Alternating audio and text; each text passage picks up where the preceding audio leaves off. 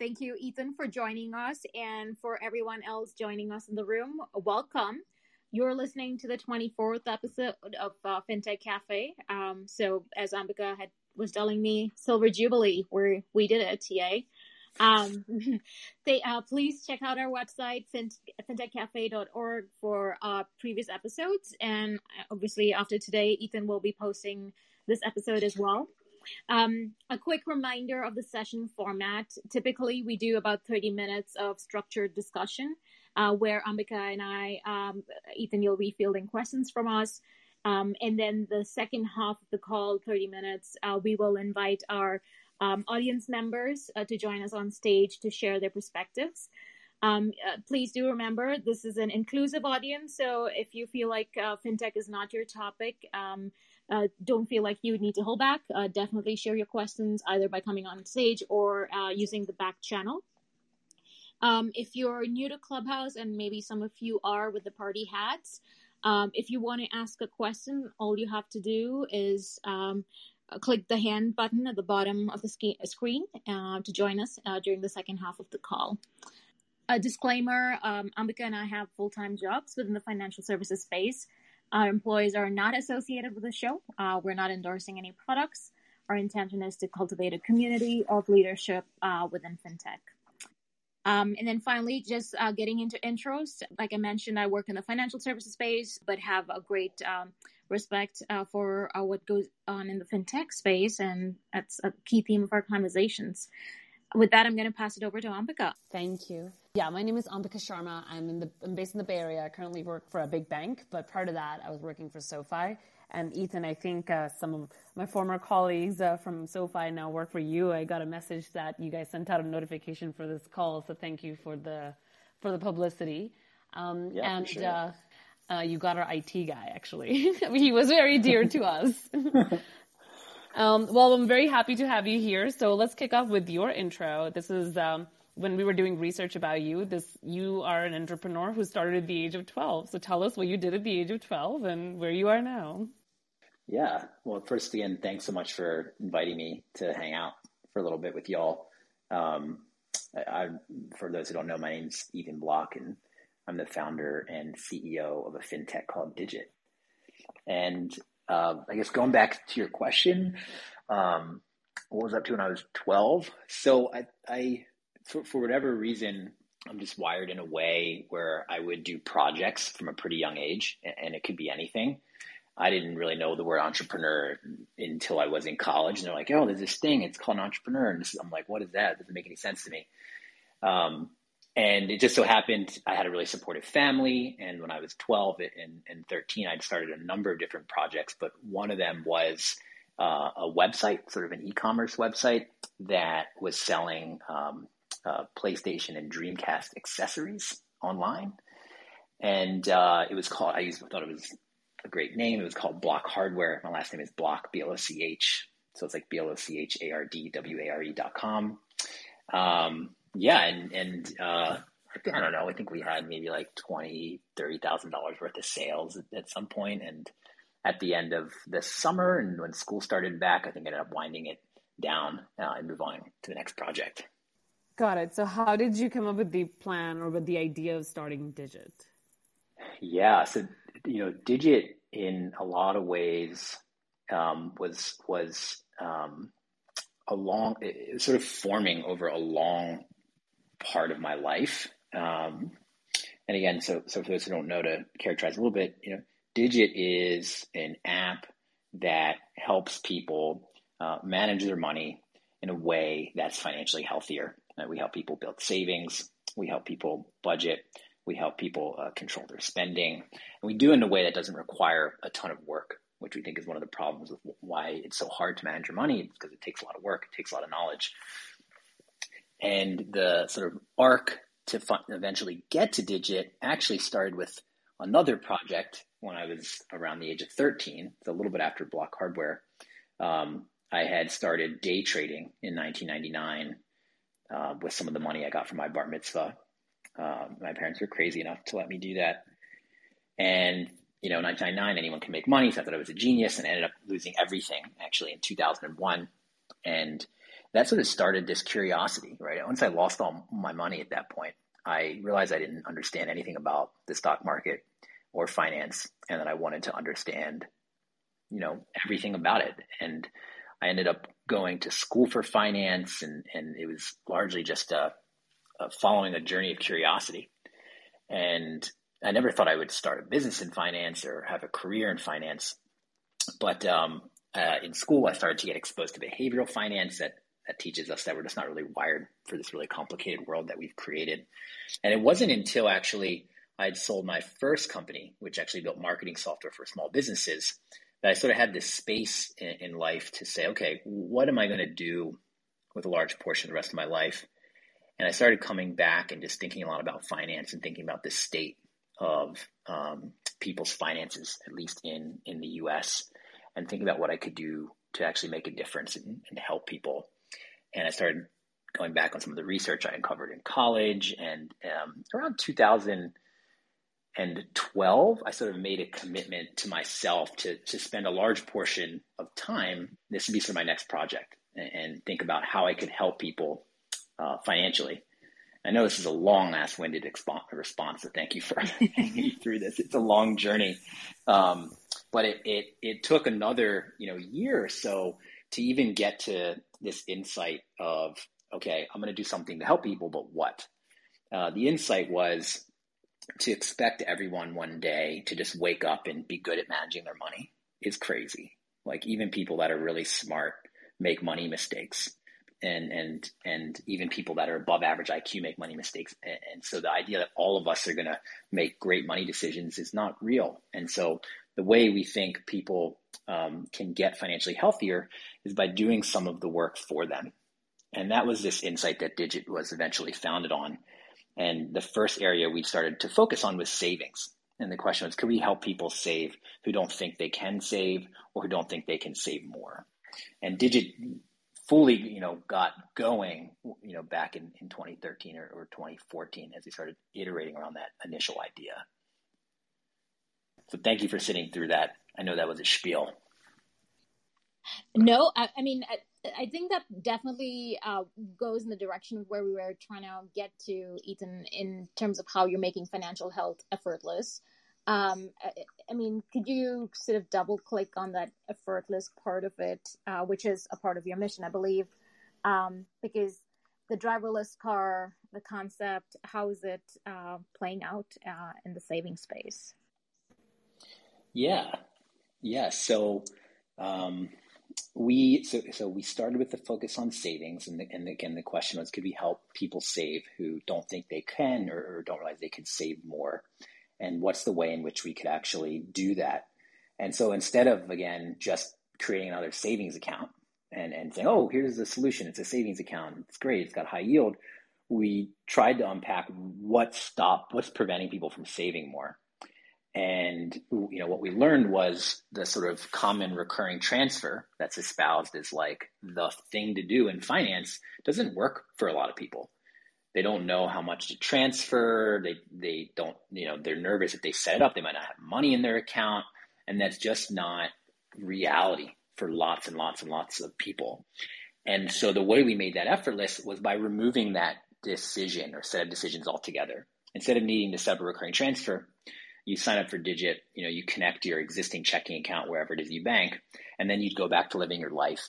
And Digit would use the data from your checking account to inform its savings decisions. And each day would try and set aside amount of money that you might not feel is missing uh, and don't need for bills. And uh, again, nowadays this is more common, not just at Digit in, in other products and services. But back then it was people thought we were crazy. And you know, if you fast forward, we've helped our members, you know, millions of members now save almost, I think it's even maybe crossing $6 billion this way. And so it's been um, more successful than we realized when we initially, it would be when we initially launched the service. So, Ethan, I want to go back to your early days with Digit. You mentioned that the idea was crazy back then. So, how did you find your product market fit, and how did you decide it was time to time to scale? Yeah, so there was a lot of iteration. Um, once it was once we had this insight of okay we're going to try and and sort of do do a set of financial tasks for people or or um, again eh, do some of the work for them the question was where to start. And we had aspirations then as we do now to introduce this approach to finance across your entire financial life. So spending saving uh, borrowing and planning. But we decided to start with saving because we believe then is now it's it's probably the most important aspect of someone's financial health. It's really hard to get ahead if you can't save. It's also a, a great equalizer for people.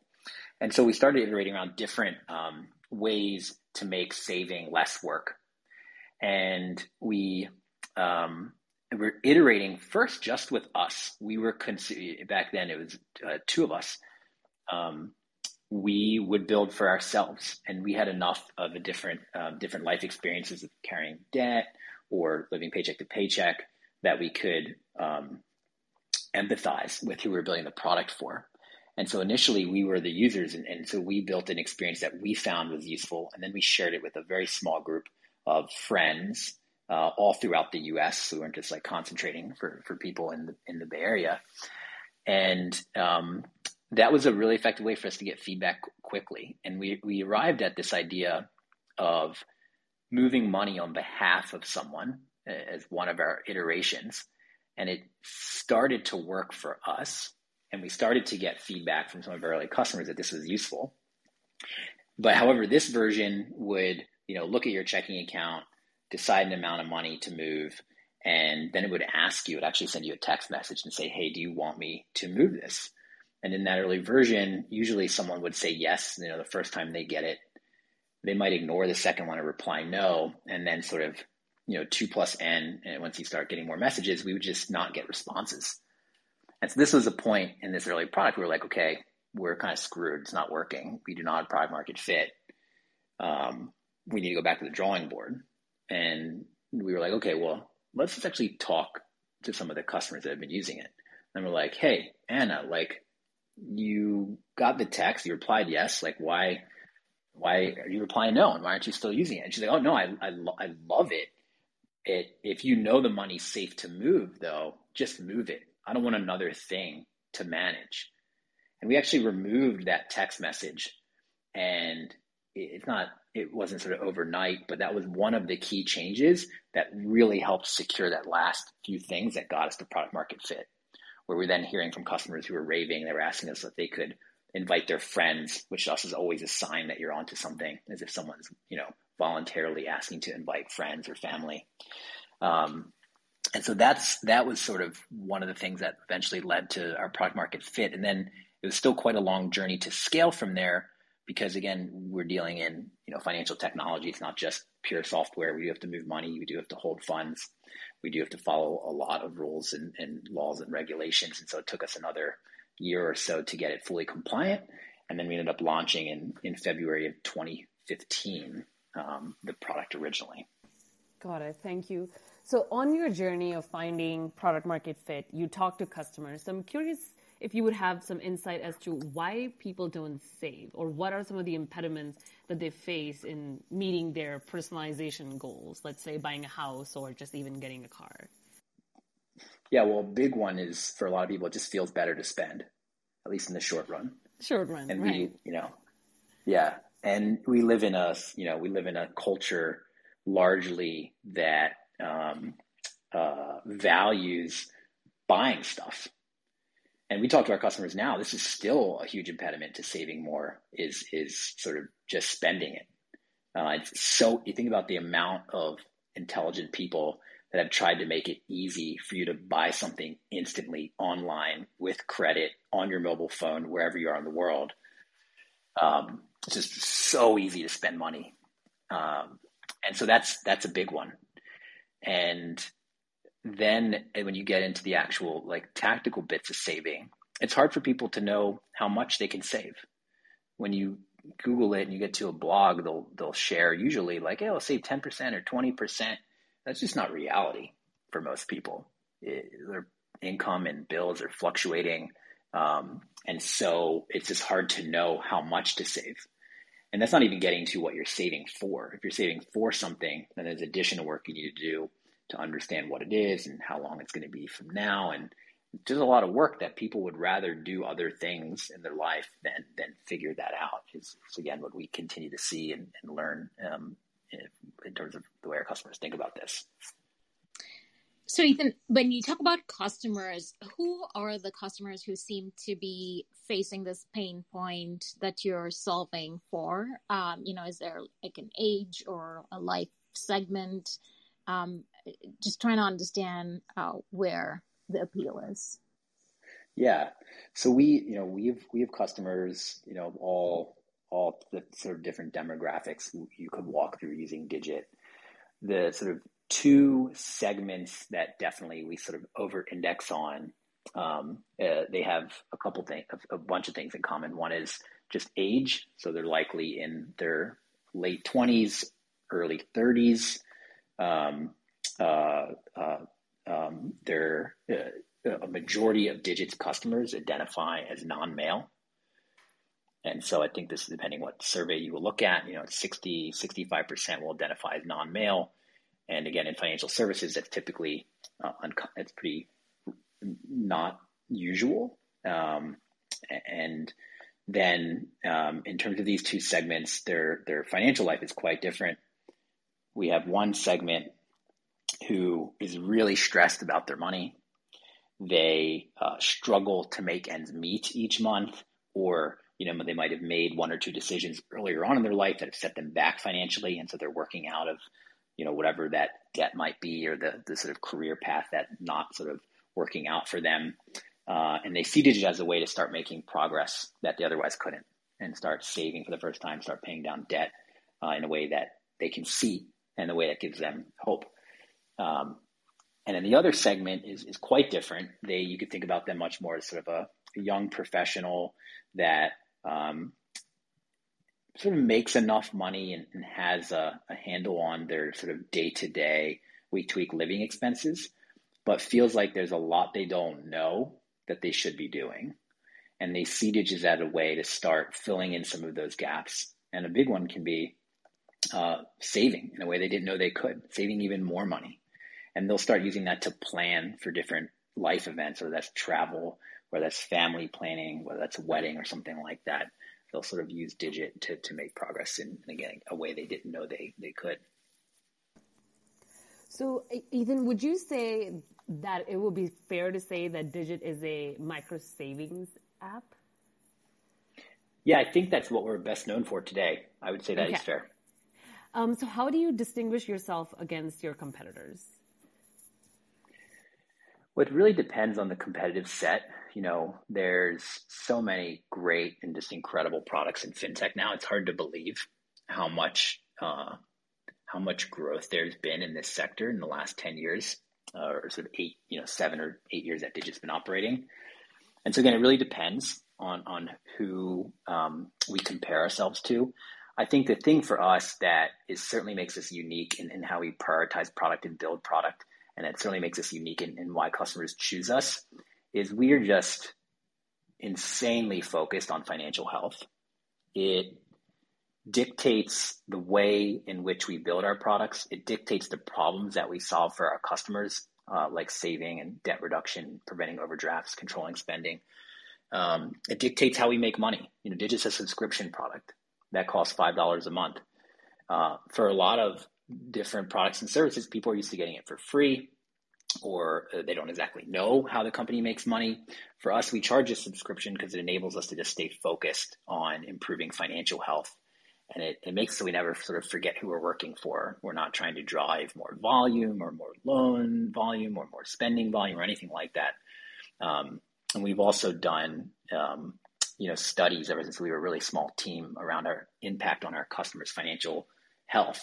And it's also something that's pretty unheard of in financial services. And we published a white paper last year that just goes through as you follow a digit customer over their journey at different income uh, spectrums, like what actually is the financial impact digit has on them. And so I think that that still today makes us unique. It's why customers use Digit. They can feel the difference when they're using Digit. Uh, it's why people pay for Digit. And again, it, it continues to prioritize our roadmap, which has brought us into you know this new version of Digit that we've been working on, which is now sort of a fully functional bank account that we're calling Digit Direct. Yeah, I think both Ambika and I are on the on the wait list. Ethan, uh, will be. Oh, that's awesome! Thank you so much. yes, um, and uh, you did touch on the pricing briefly. Um, subscription model is definitely something that's uh, a hit or miss, especially in the financial services space. How has that uh, value for service played out for your customers? Is there, you know, a, a belief that the value delivered um, is worth it? Um, just curious about that uh, psychology there. Yeah, it's a great question. You know, we um, what's nice about charging, you know, for your product is that you get really quick feedback on how much people value it or don't, right? If they value it, they, they continue paying. And if they don't, they, they leave and, and, and churn. Um, and so, you know, the average digit customer will save about $2,500 per year. And for, for some subset of customers, that's sort of the number. And again, it's different per customer, but they'll look at that to justify the subscription. And so if Digit costs $60 a year, on average you're saving 2500 and it's amount of money you don't believe you would have been able to save otherwise, for our customers, it becomes a no-brainer for them. If uh, another segment of our customers, again, you can use your Digit savings to prevent overdrafts from your checking account, wherever it is you bank. And you know, the average Digit customer will have two less overdrafts in their first year on Digit than the year prior. That alone is sixty dollars um, depending where you bank. And again, sort of just pays for itself. Um, and you, you can keep going on with like the debt pay down stats and interest saved. And so for the people that are more quantitative, understanding the value of it, they'll look at those numbers to realize it's sort of a no brainer for them to keep using it. Um, and then the other the way that we, when we talk to customers and, and why they're willing to pay and why they love the service is they see what it does for them, right? You get to a point in life where you know, you need to withdraw your savings to afford something that just came up last minute. And you don't have to ask a friend or family member. You don't have to borrow the money. It's just in digit. so whatever you're using that withdrawal for is uh, really powerful for people to understand the value of what we're providing uh, at Digit. Great. And I know uh, some of the other uh, services do offer sort of like a fee waiver, but it sounds like you've been very intentional about that pricing uh, to support product roadmaps and things like that. Yeah, it's great. We've tried to keep it simple. So again, everything we do at Digit is at one subscription price, and we've launched additional features over the years. So, you know, you can just save in cash goals in Digit. If you want to start working towards retirement, you can open a retirement goal. It's a fully sort of diversified portfolio and a tax managed account. You can open up an invest account, which again will be a diversified portfolio that's risk adjusted. Um, we have overdraft prevention and all of it. There's no additional cost. There's no AUM fee from us on the investment products. It's all just $5 for everything that you get within Digit. Got it. So in terms of product evolution, you touched on a bank account that you're launching. Could you tell us more about it? Um, I'm on a wait list, so is Manisha, but yeah. we would love to learn more about it. yeah, I'd love to. So we're launching a product. Uh, again, there's a wait list. It's called Digit Direct and it is uh, simplest way to put it. You know, it's a fully functional bank account that is powered by Digit's intelligence. And you know, over the years, as, as we've learned more about our customer and more about what people want help with, we we continued to hear from people that they wanted um, more help budgeting, and and they maybe not say it in that that way, but they'd say, "Oh, I want to. I wish it was easier to control my spending." I wish it was easier to know that I'll have the money for my bills so I can pay them on time and in full and not have any late fees. I'd like to make even more progress faster on my savings. We started to do a lot of this and, and work towards this in the current version of Digit that again sits alongside your, your bank account, whatever it is you bank. But we started to hit some of the limitations of the sort of payment infrastructure in the US, largely ACH, and the speed in which we could move money to and from Digit and so it created this world where we really couldn't help you set money aside for your bills because we just can't move money fast enough where you can get it back fast enough to pay your bill when you need to. We, we can't really help you control your spending again if we move into digit because we can't get it back to you fast enough. And so this led to us eventually realizing for us to get to this next um, really wave of innovation, we would have to build, you know, a standalone bank account that comes with its own debit card. You can deposit money directly into it. You can pay your bills from it. You can spend money from it. You can set up your savings goals in it. Um, but what will happen is, you know, when you deposit comes into the account, Digit will do some math and, and help move some money aside for bills, help move some money aside for savings and, and investing, and, and make sure you have enough in spending so you can afford the things you're, you're still buying. Uh, and then each day, it'll sort of take things that happened into account during the day, and it might adjust a little bit overnight. Um, and so that that's sort of what we've been working on and, and what we're going to be releasing soon, sort of as a quick summary. Got it. Thank you. So we only have two minutes left to the moderated session, and then we'll open up the floor to the audience. So the last question I guess I want to ask uh, of the list we didn't get to ask is on open banking. Um, we here are a fan of the open banking, what open banking can do here in the United States, and I think you were one of the first movers or early movers of open banking. So just curious to get your thoughts on how has that played out, the use case played out for you. Yeah, I mean, and when you say open banking, you mean largely like access to data Correct. at financial institutions? Yeah. Yes. It's been a long journey. It still is. Uh, in the U.S., there's still a lot, a lot more to to happen.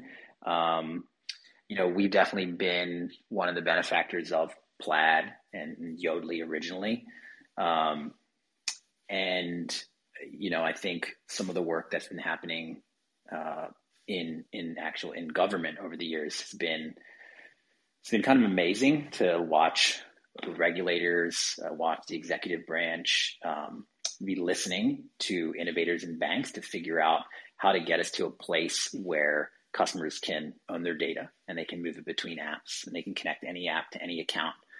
We're still really far, I think, from from where we could be. It's still, you know, the data quality we have today is okay. The uh, um, exhaustiveness of it is pretty limited It's still not, you know, you, you still can't get all of your data wherever it is you bank or have a credit card out of that institution into another app. Um, and I still think that until it's more open and, and more free, it's just going to continue to hold back innovation, which largely will benefit consumers. It might hurt profits of banks and institutions, but it certainly would help consumers to have the data be more freely accessible and uh, and transferable between apps and products. We agree with you. Almost every show we do uh, touches on that. uh, well, it's 5.30 uh, here in the Pacific time zone, so we'll open it up to the audience. So um, there are some party hats that indicates that you guys are new to the platform. There are two ways to ask question. You can either raise your hand. There's a hand icon on the bottom right. If you click on that, we'll bring you up on stage. So Eileen, here you are. Uh, I just sent you the invitation. So welcome, Eileen. Just give me one minute before you introduce yourself. Um, and the second way to ask a question is if you're not able to come up and speak, you can text it to us. So there's this feature called um, Back Channel. It's an arrow. If you click on that, uh, that will get you to either send me or Manisha a message, and we can read it on your behalf. So with that, Eileen, over to you. Welcome back. If you want to introduce yourself and ask your question. Yeah, thank you so much for having me. My name is Eileen. Um, I am in product uh, at a large bank, uh, and I work in the uh, robo advisor space. Um, and I, am a big fan of Digit. Um, super innovator, early innovator. Um, love the work there. And I, you know, as as kind of an early innovator, my question is, you know, how do you think about the journey um, for customers who are trying to to really better their financial lives um, now? that you've sort of been in this space for a while. Um, because I, I, think what's always been challenging, um, to, one of the challenges to innovate around that area is that it, it's very much kind of developing something that you that you can bring to market, but that's a, a, a moment in time. Not you don't get the longitudinal analysis or data of like, well, what is this journey like when you're halfway through and you're slogging it out to get to your goal or to get to your um, your savings target and you know and, and just understanding sort of that um, the nature of it right that it, it, saving can be hard or improving your finances can be hard um, and and how do you, how, how are you thinking about that now um, versus kind of at your at your launch thank you this is eileen i'm done speaking yeah thanks eileen Um, do you all want me to take this? It's only for you. oh, okay. Sorry. I just helpful. Thank you. Um, so I think it's similar then as now, but we're much more. It's like higher fidelity, and we're just more educated. Uh, for a lot of this is true even outside of finance, but it's all about uh, perceived progress and small steps, irrespective of the goal, and especially financial goals. They can seem daunting if they're far out and they're big and they seem far away. And so what we find, you know, the journey is really important and, and it's really important to feel like you're making wins and see progress, even though you're not getting all the way there, you know, overnight, it feels like you're making progress and you can see the progress. And that's what keeps you committed to the goal and, and coming back versus just failing hard. And so, you know, Digit, we've baked this into the way it'll celebrate and update you along the way towards a goal and we'll send you different messages of encouragement. And we just some it's one of our most loved features early on, and, and we continue to take that towards other things that we help people with now, uh, in regards to you know goals they might set related to their money. Eileen, any follow up, or is that okay for you? Um, yeah, well, I, I think that that's um, that makes total sense, and I think that that's a you know a great um, kind of white hat gamification. You know, is that is is using moments and and small wins you sort of think of progress on a game board kind of you know on a journey right? I guess what i was just wondering is if there's i, I mean have you learned anything or like have you had any aha moments or is there something like kind of beyond that i guess that you can only learn from sort of that long term observation? And maybe not. Maybe it, you said it kind of is consistent with what you thought at the beginning.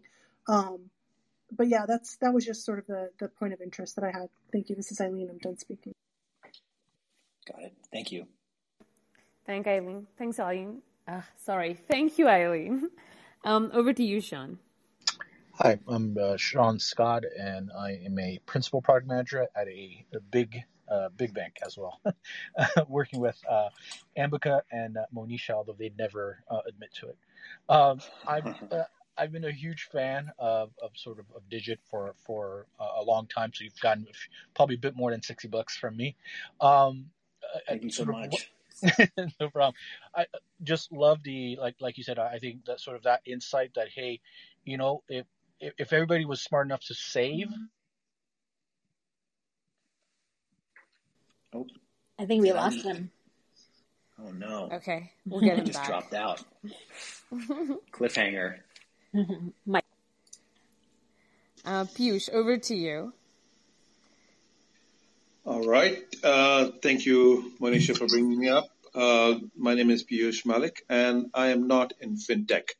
However, I understand a little bit of data and AI ML. Uh, so my question is, Ethan, I'm on your wait list, and uh, uh, while I have not used your product yet, my question is, how do you assure prospects or users that their data will be safe? And B, how do you intend to monetize the data? Um, if at all you have any plans to sell or something like that, we would like to know. Yeah, first, thanks so much for being on the waitlist. Um, I'll take the second one first. We um, so Digit, we principally, and then also um, just how we operate the company in, our terms, we don't sell any customer data or, or have any intention to ever do that. This is part again of our business model of just charging for the subscription sets us up to not have to sell data, not have to advertise, not have to do lead gen, et cetera, uh, et cetera. So um, we'll never uh, sell your data. Um, uh, can you just clarify the first question that you had? My question was regarding uh, how do you keep your data safe um, for the consumers, and uh, I'm assuming compliance to all GDPR and all those things will be will be in effect, CCP and yeah, so we um, we don't uh, if I'm understanding this correctly, you know, digits US only, um, and then in term in terms of some of our you know privacy requirements, they're they're stricter than a you know typical software app because we're a financial service, so we have to adhere to the Gramm Leach Bliley privacy and information um, regs and and requirements. Um, in terms of keeping our data safe, you know, we um, I'm not going to get deep, too deep, or nor can I get too deep technically. Um, it's above my pay grade, but you know, we do a set of things in, in regards to customer data and how we store it, how it's anonymized, um, access control, um, uh, sort of PII information versus non-PII, and how that's stored. And you could think of us, you know, doing the set of best practices that you'd expect from, you know, a well-run financial institution in regards to how we we keep our data and, and control access to the data. Thank you. And if I may uh, ask, um, hopefully your data is on a cloud and uh, we won't have any outages like what we saw with Facebook. Yeah, I, I, hope not. I mean, again, thing you know, things can occur uh, in the world that we we can't account for or predict, but that's why we have plans. Uh, so when stuff does go wrong, we can quickly quickly act. But yeah, uh, I, I would hope so as well. Thank you. Thanks, Piyush. Um, Deirdre, if it's okay, I would like to go back to Sean, uh, who had dropped out. Hi, Sean. Welcome back. I hope your audio is stable this time. It's not stable. okay, Deirdre, over to you. Welcome. Hi, here I am. Thank you. Sorry, I'm listening to this conversation as I'm cooking dinner, and I was draining pasta. Nice. Um, what type of pasta? love love. I actually love too. I love pasta too much. My my clothes can oh, tell you. Um, so um, as she said, my name is Deirdre. I'm actually um, a UX researcher, and I'm really curious, thinking about um, thinking about your primary um, audience, those people that like have trouble saving, and you know, with the average savings being 25 2500 no two no 2500 yes yep that's correct per year yeah. So I'm wondering if you can give us an example of what the pandemic has has taught you about how to about how to work with such clientele. I mean, it's been a it's been a hard couple years for a lot of people. Sure. Um, and yeah, I'm, I'm wondering if you can give us an example of, of what you've learned or what you've changed for your clientele. Yeah, so we, you know, um, you know, we've many different walks of life of folks who use Digit, um, and so there was clearly this uh, difference, and especially when the pandemic first hit, of those that work in the service economy and those that do not, mm-hmm. um, those that work in the gig economy, those that do not, and, and so we saw uh, pretty quickly a difference. I can't remember the exact stat, but I want to say um, around a third of our customers were sort of directly impacted in terms of their wages initially. Mm-hmm. But what we also saw was due to the sort of stimulus and the additional unemployment, um, they, you know, even though they had lost their job in, in, the, in sort of that period of time, their income, uh, their income was somewhat stable. And when it initially happened before the payments were being made, you know, we were getting tons and tons of emails about how grateful people were to have savings mm-hmm. in digit with that uncertainty and, and oh my god i set this up and i'll never not have this set up now and this is why i did this to begin with is to have this and so it seemed like because there was a shock in, in the economy like just saving became even more important and so what we actually saw even though there was lots of withdrawals um, with the stimulus plus saving becoming more important, we we had some of our biggest months of saving ever last year at the start of the pandemic, money coming actually into Digit. Um, and we've seen that savings, you know, while some of it's been spent down, we've just seen people saving more. Mm-hmm. And again, it's a combination of the stimulus and not spending your money because you're not going anywhere, um, but also it being more top of mind for people to have savings to be able to weather a, a financial shock. Mm-hmm. Is that something you expected for people to actually save more. It's counterintuitive, really. If you, um, yeah, we, I agree. We did, we did not. Um, you know, as many of us at the start of the pandemic, we're like, what the fuck's going to happen to the world? like, yeah. what, what's going to happen to our business? What's going to happen to the world? Um, you know, and, and, we were sort of waiting to to see. Um, and so, yeah, that, that was definitely unexpected. We were concerned, oh, maybe we're going to lose a lot of customers because people are going to start cutting expenses We didn't see that either. Um, and so that was counterintuitive and what we sort of lived through over the last 18 months. Okay, thank you. Thank you. You, yeah, you should write a white paper on that if you haven't already. We haven't. No, we haven't. Cool. Um, over to Antone now. Hi, Antone. Welcome back. Uh, hi, uh, my name is Anton. I, I, work at a very large bank, uh, and I kind of had the open banking technology space there.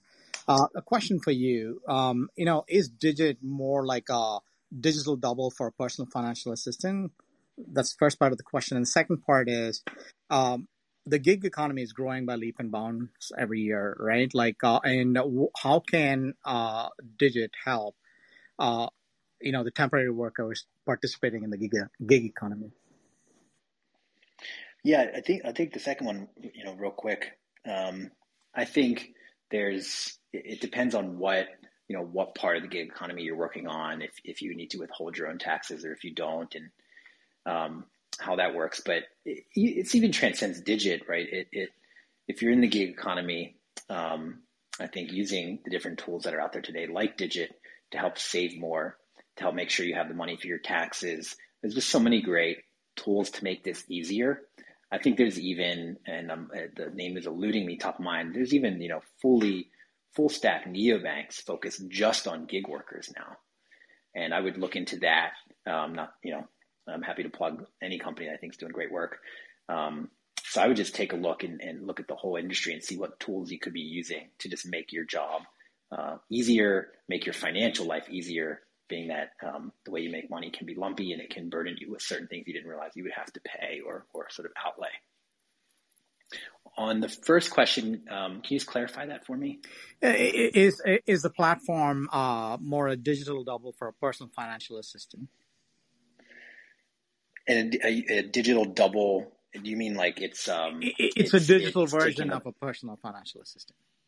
Got it. Got it. Yeah, it's, it's this is a great question. We thought of ourselves a lot like this in the very beginning.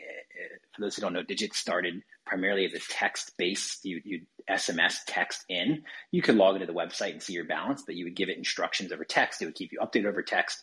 We really saw ourselves as that assistant. Um, what we learned over the years and, and really how we think about it now is there's a lot of use case in assistant and, and quick interactions. But what we believe is is products, the financial products themselves should be intelligent. And so instead of us, you know, building an assistant and building a bank account, we thought about, you know, what are the things you would want your bank account to do for you? Well, you'd want to set your money aside so you can pay your bills. You want to set your money aside so you can save. And so the sort of bank account itself is intelligent. Uh, so we don't necessarily see that as an assistant as much as it's sort of making these products themselves have, you know, software and technology that makes them uh, intelligent to make the job easier for you. Awesome. Thank you. Yep. Thank you. Thanks, Anton. Hi, Tammy. Over to you. Hi, good evening. Tammy Fleming, Financial Services. Uh, business initiatives focusing on innovation, emerging tech, third party risk. Um, and Ethan, coincidentally, I grew up on Wall Street. So I have to ask the nice. question first of all are you still day trading? No, no. I've, I've, okay. uh, yeah, I've been done. I've been done that for a long, long. Just, I was, you know, doing it in the '90s when other people were doing it then too, and thought they were geniuses. Okay, so it, it, it, won't it won't eventually be a, a, a, product of Digit then, or actually, can I can I circle back on that? Um, so you're currently offering ETFs as part of the saving program. Is that correct? And, and how yeah, does that do. work? So are you are you are you the are you clearing or do you go through a broker dealer or are assets held by the transfer agent or will it all fold into your digit direct product and and are there fees associated how does that work yeah so so in the current version of digit today you know and in digit direct you can open up uh, an investment account and a, a retirement account digit uh, we have a subsidiary that's a registered investment advisor uh, we work with DriveWealth uh, to actually, you know, hold open customer accounts, hold customer funds, transfer funds. Uh, DriveWealth is the broker dealer, um, okay. and Digit's the registered investment advisor. And in, in our particular case, you know, if you put money into the investment account, it goes into an iShares ETF. If you put money in the retirement account, it goes into Vanguard ETFs. And there's no um, there's no digit fee for any of that. There's no digit AUM fee. There are, you know, the ETFs themselves will carry an expense uh, ratio, expense fee, but there's nothing additional from digit. Okay, okay, interesting. Um, and you know, you talked about the the new Digit Direct product and all of the the, the hoops and the learnings you're going through, right? Being a um, financial services regulated um, industry, thinking on that in, in your journey, what is your your biggest challenge that you think right now that you you're you're working to solve for? Um, two questions actually. What's your biggest challenge, and and is that also your biggest risk, or where do you where do you feel you're going to have your product's going to have the, the most risk? Yeah, I think you know one of our biggest challenges is just um, uh, getting the products right that we build. You know, we're not a Digit. We we don't you know we're not just building replicas or clones of other products that are successful in the market we're really trying to build a new type of bank account uh, that again is intelligent and, and, makes all the things we we have to do easier in regards to managing our money. And it just takes time to get right and to get right for the customer. And so getting the product right and, and innovating in a way that really adds value and makes sense to the customer is definitely one of our biggest challenges. It's why people come and join Digit today and join the team. It's because they want to work on those challenges with us. Um, and then you know the the risks for us yes i mean there's lots of risks internal risks and, and external risks. I think that um, we um, you know one external risk is it is happening in fintech. Fintech's so big now um, the way in which fintech's regulated can change and, and how it's regulated and, and, and who it's regulated by um, we're in an era now where it's it's front and center for different regulatory bodies. And so, you know, there's this risk that people don't understand what Digit does or what other people in our space do, and they can make mm-hmm. rules that could really yep. affect the way the product works. And so, you know, we spend a lot of time talking to regulators, publishing white papers, showing what we're doing so we can be on the forefront. But again, it's a big it's a big risk for our whole industry. Yeah, yeah. Well, keep up the great work. And I think um, you're collaborating with the Financial Health Network, right? Jennifer Tescher. Yeah, we have. Yeah, yeah. yeah we were in the lab originally, and, and we've kept in touch with them over the years as well. And they've been a great ally of ours and, and supporter. We have a great deal of respect for all the work that they've done and appreciate them deeply. Great, great. Well, good luck. Continued. Yeah, thank you so much. Thanks, Tammy. Hi, Vineet. Welcome back. It's been a while. Yeah, thanks, Ambika. Uh, hi, Vineet. I work at one of the big banks in the fintech space as well, and even the work that you are doing at Digit is very close and uh, dear to my heart as well. I mean, I'm passionately involved in this uh, side of the work myself as well. So awesome. question for you um, is uh, subscription model, right? So uh, how did you arrive or at the five dollar a month subscription? And my next question to that is, what are the moments when you see a churn uh, within the digit um, from the customer's perspective? And are there any specific retention methods that you are you've tested and have been successful around? Yeah, so we Digit started. Um, so Digit started actually free originally, and then about two years after we launched, we uh, made it a totally paid product that was three dollars a month. And we arrived at three after doing some market testing and some demand testing and, and actually um, funnel testing to understand what it would do to our funnel and what it would do to the unit economics of the business and then how quickly we could grow. And so that's how we arrived at three. And then back then there was just, you know, saving for a single rainy day fund and there was none of these other features that I've that I've walked you through. And so as we've added these features, over, overdraft prevention, investing, uh, retirement, we uh, changed the price as we believe we were adding more value. And again, we tested and under, tried to understand what the sort of marginal churn of the marginal dollar would be. and then arrived at this $5 price, believing that for most people that, that pay for Digit, they would still pay considerably more. We're not really trying to profit maximize, but we're just trying to make sure we can grow and cover our expenses. So that's how it's at $5 today. And our general philosophy is to have a price lag value. And so as we add more value, we want to add more value, add more value, and then we'll slowly change the price.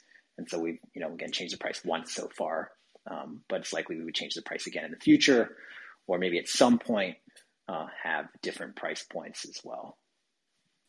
Can I ask you a question just on that? So, um, sure. have you seen customers leaving Digit um, because of that, or they they were so much uh, so very much bought into the value proposition that you didn't see any uh, any drops with the price change?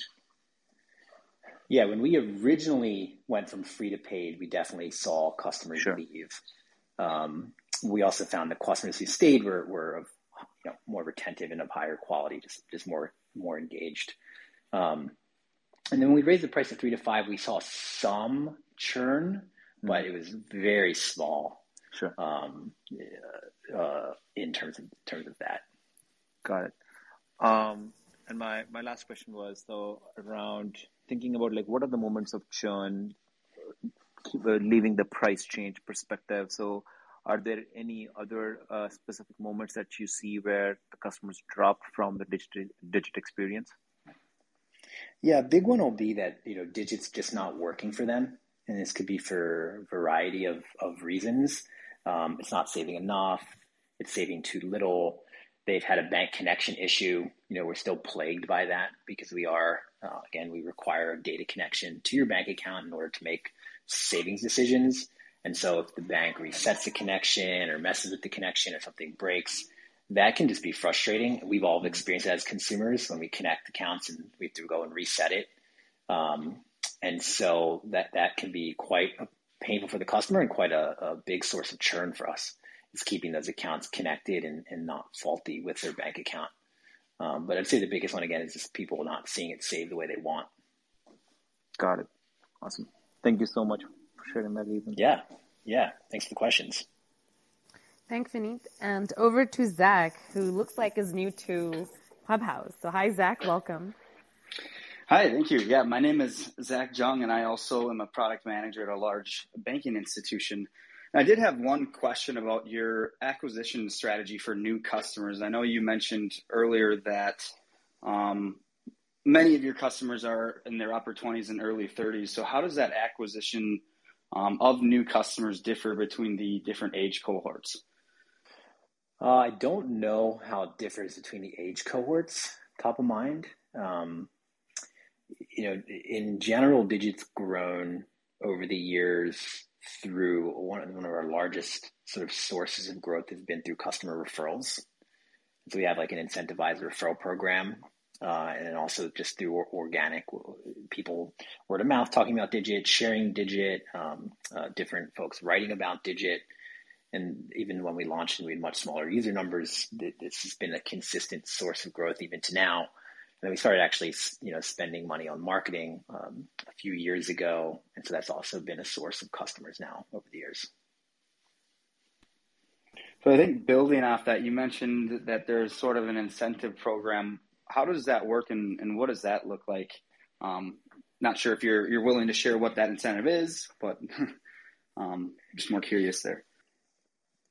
Yeah, we've iterated on this a bunch over the years and have tried different things, and there's no um, no silver bullet in here, and, and no you know nothing I'm going to share is like oh it's genius. It's things that many companies have done before us uh, on the referral program specifically. But you know, today there's a program.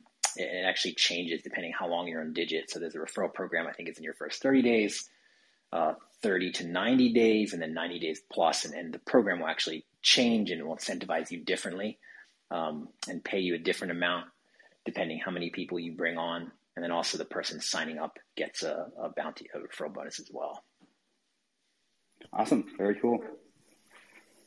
Thanks, Zach. So there are a couple of questions that came through the back channel. Um, I would like to read one. One of them is from James Sontag. He's an engineer for a fintech company. And he says, and I read, Uh, Digit has a feature called Instant Withdrawals that boasts transfers to settle within minutes for only 99 cents. Can you talk about the underlying process that is used to provide such a quick wire like settlement for a much lower cost? Yes, yeah, love this question. We spent so much freaking time trying to figure this out over the years. Um, so that feature and also our overdraft prevention feature, if uh, uh, we'll use this as well and move money back to your checking account instantly. And if it's in the overdraft prevention feature, there's no additional fee for that. It's included in your membership. If you do a manual withdrawal, like you described, you have the option of sort of the standard ACH time or this instant time for 99 cents. So this is powered uh, by JP Morgan Chase. They um, they sort of uh, uh, led the launch of the real time payments network. The acronym is RTP and uh, it's only credits. And we were a launch partner for them on this, and they've been a great, great partner of ours in a bunch of different ways over the years. Um, that's how that's powered. And so it's over ACH, um, and it's pretty brilliant because it's instant. Like the customers get their money faster than they get the text, and we don't have to have the customer, you know, take out a debit card and do it over debit push or Mastercard send, um, which also has a higher, it tends to have a higher cost as well. Got it. Thank you. And then I got two questions, but they're around the same topic, and that is when you when are you launching um, Digit Direct, the bank the bank account? Yeah, so we you know we've been inviting some folks off the wait list already, and so that's that's happening. Uh, so if you're on the wait list, again, thank you for being on the wait list, and thank you for your your patience as we sort of have a controlled uh, invite and, and rollout of this. And I believe um, we're intending to have this be available, you know, generally available by the end of this year. And so we'll, we'll send our waitlist invites, and anyone who signs up for Digit will be able to get access to this by the end of the year. Wonderful. Thank you. Over to you, Monisha, for the closing and any questions that there might um, actually, no, I, I was just going to say we'll be waiting, Ethan. So, you know, you've got well wishers in this group. Uh, would love to Thanks you so um, much. start as soon as possible. Yeah. Um, I know uh, you, you, have a family dinner to go to. I never want to be late to that. Uh, thank you so much for joining us. Um, and everyone in the audience and those who came up on stage or through back channel asked questions. Um, this was a great conversation, Ethan. Thanks for sharing all the insights. I know savings is like you pointed out, a lot more people working on the credit and loan side of things than on the saving side of things. So very glad to hear what you're doing uh, for the good cause. And um, hope to stay in touch. Uh, for those who joined us today, please remember we do have a website, fintechcafe.org. Uh, we will be posting this conversation shortly, and we have some of our previous shows there, there as well. And then we'll be back here next week, um, same time, with uh, the head of product at Tally. With that, Ethan, any final parting words um, before we close? No, just thanks so much for having me, and, and thank you for creating this community clearly you, we're fine. You know, we're finding our people, and thank you for spending the time to do that. You all are awesome. Thank you, Ethan. Really appreciate you coming on for this. Alrighty. See y'all. Have a, have a good evening, everyone. Thank you.